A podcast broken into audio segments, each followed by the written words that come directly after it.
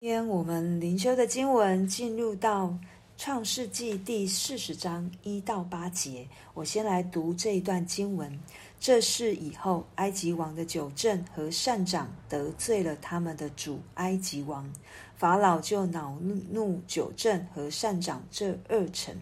把他们下在护卫长府内的监里，这是约瑟被囚的地方。护卫长把他们交给约瑟，约瑟便同。伺候啊，便伺候他们。他们有些日子在监里，被囚在监之埃及王的酒政和善长二人同夜各做一梦，各梦都有讲解。到了早晨，约瑟进到他们那里，见他们有愁，哦，见他们有愁闷的样子。他便问法老的二臣，就是与他同囚在他主人府里的，说：“你们今日为什么面带愁容呢？”他们对他说：“我们个人做了一梦，没有人能解。”约瑟说：“解梦不是出于神吗？请你们将梦告诉我。”这事以后，可能是嗯，在约瑟处理的所有监狱里面的事，还有在约瑟在。波利法家所发生的事，在监狱里面正在进行的事，所有的事情的种种之后，埃及王在旁边啊、为埃及王、埃及法老王呃调，就是制作饮食的，还有在埃及法老王旁边侍候他的酒政，就是当有人送食物来，他要试吃试喝，到底有没有毒的这两位贴身的。服侍者，对这一天就被下在监里，然后因为圣经没有告诉我们他们到底做了什么事情得罪了法老王，但是我们相信伴君如伴虎，不论是怎么样的小心，只要是王不顺眼或者是不开心，什么样的名目都可以把人下在监里。对，那因为他的恼怒，这两位就被。被囚了，囚的地方就刚好是在波提法的所管理的这个监监狱。对，那约瑟也在其中。那护卫长呢，就把这两位官长交在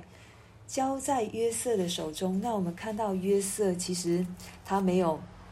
他没有一个高高在上的表现，他也没有好像他之前的那一个做梦，跟哥哥们分享梦境，跟。爸爸分享梦境的那样子一个，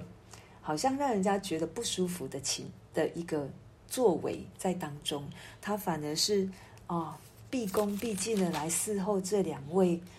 以前在法老面前服侍的这两个官员，对他他们在。监狱里面，他就好好的伺候他们。伺候其实是一个很谦卑的一个词句，对，他在这当中，他仍旧是尽心尽力来做他应该做的事情。而且他对于人的心，他不是一个嫉妒，他也不是一个骄傲，他乃是谦卑。对，他可以用神给他的爱去爱这两位被下在监里。跟他一样被囚的人，我想他有一个同理心，他知道他自己在这里面不舒服，所以他就尽力可以去让自己的服饰，让他们可以比较舒服，或者是比较安舒。那有一天，神让这两位啊，酒政和善长做了梦，那这个梦呢，他们不知道该怎么解，因为在当时，在当时的文化，就是像埃及呀、这些，他们。解梦是有一群团队，就是有专业人士可以来解梦，就好像我们想到但以理书，就是尼布甲尼撒王他做了梦，他有一群的术士，一群的专业人士帮他解梦。可是有一天他做了那一个梦，哦，他连他自己都忘记了，可是他知道那个梦一定有意义，所以他要他这一些专业团队来帮他解梦的时候，没有人知道梦境是什么，因为他们是按着一本。好像里面记载的密密麻麻的，呃，梦中出现的某一种场景就代表着什么，有什么样的状况就代表着什么。可是尼布甲尼撒王没有办法讲出他的梦，他们就没有办法去找到资料，到底这个梦对这个王有什么意义，以至于当尼布甲尼撒王很生气，他们不能解除梦的时候，啊，有人去找到但以理，对但以理的回应也是跟约瑟一样。就是说解梦不是出于神吗？请你们将梦告诉我。约瑟非常知道，要解释一个梦，要去解解释一个人完全不知道的一个处境，只有高这一位坐在宝座上的神，唯有独一的真神才能够把人家的梦解明清楚。他没有陷落在那一个好像需要专业的知识去为人解释梦，他完全知道解梦是在神的手中，解梦是神的主权。那在今天的经文，其实其实我们可以从几个方面去看到，就是从约瑟约瑟的里面，他有一个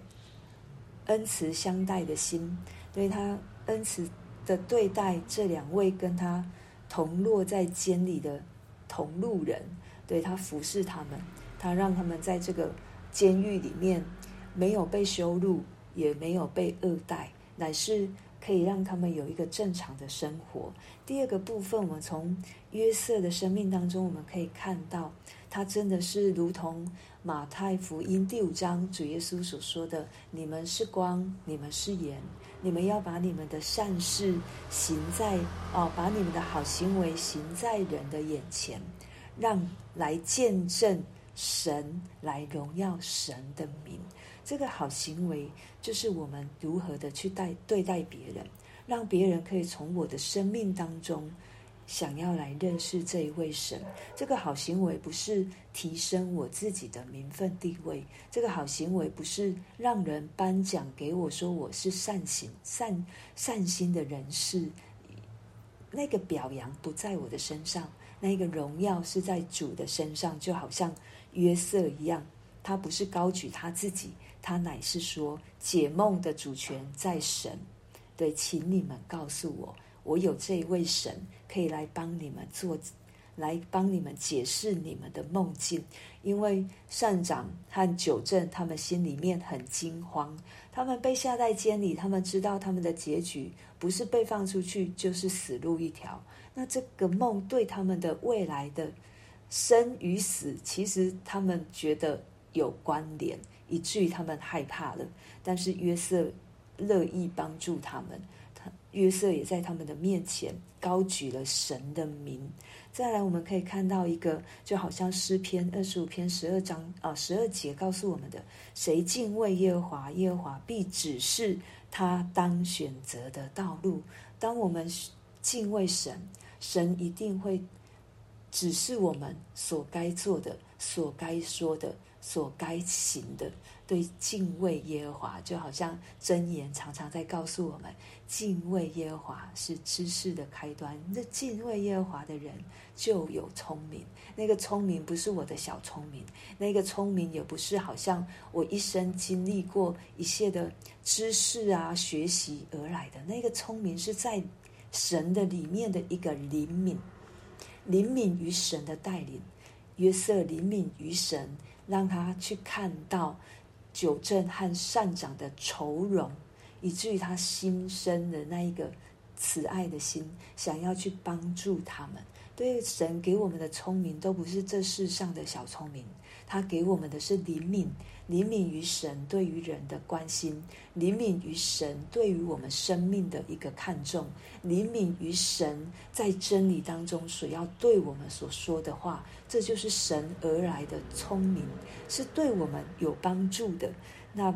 神会指示我们这一些敬畏他的人所该做、所该说、所所应当行的，而且再来。我们要看到比较远一点，我们看到约瑟他有很多的恩赐哦，但是有一些恩赐是神慢慢的把他透过他所经历的而产生的，就好像他之后的这个管理的职务，这个我们看到他是在他的苦境，在他的苦难当中被神训练起来的。再来这个哦恩赐，就是他可以解梦的这个恩赐，这是神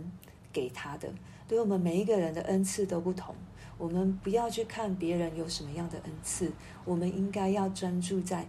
就是神，你给我什么样的恩赐，我现在就去用你所给我的恩赐。当我越用了，在我有需要的时候，神就会加加添另外一个恩赐给我。让我这个恩赐也不是一样，不是在高举我，也不是让我变成骄傲的人。这个恩赐是让我更谦卑。主，我能够做，都是因为你。有人就问，就说，为什么神没有把所有的恩赐都集中在同一个人身上？啊，我们知道，我们是个罪人啊。如果我们有这么多的恩赐都在我的身上，我们绝对不会高举神的。我们高举的一定是自己。神怜悯我们，不要让我们陷落在这样一个骄傲、一个高举自己的一个境况、一个网罗、一个机坎里面。他要我们的是按部就班跟着神，他要我们是神量给我们什么，我们就去把它发挥出来。当我们越用的，神给我们的就越多。我要再说一次。这个不是交换，也不是我尽力去用，神就给我什么。这个是我们跟神同工，神给我们的武器，对，我们可以透过这一些的武器，这一些的工具，恩赐，在我看来是工具，它不能代替神，对，是神给我们的工具，让我们可以去在某一个分，在某一个场合，在某一个环境，我可以发挥出来。我可以跟神同工，是神的恩典及怜悯，让我可以跟他同工，然后让人来认识神，包括我自己，更多的认识神。求神帮助我们，透过今天的经文，对我们学习学习约瑟的温和谦卑、恩慈相待，学习约瑟在人的面前。做的好行为是为了荣耀神，我们是光，我们是盐。学习我们更多的敬畏神，发挥神放在我们生命当中的恩赐或专长，也是为了神的名，成为神的见证人。好，我们就为今天所听见的来祷告，那就请小花喽。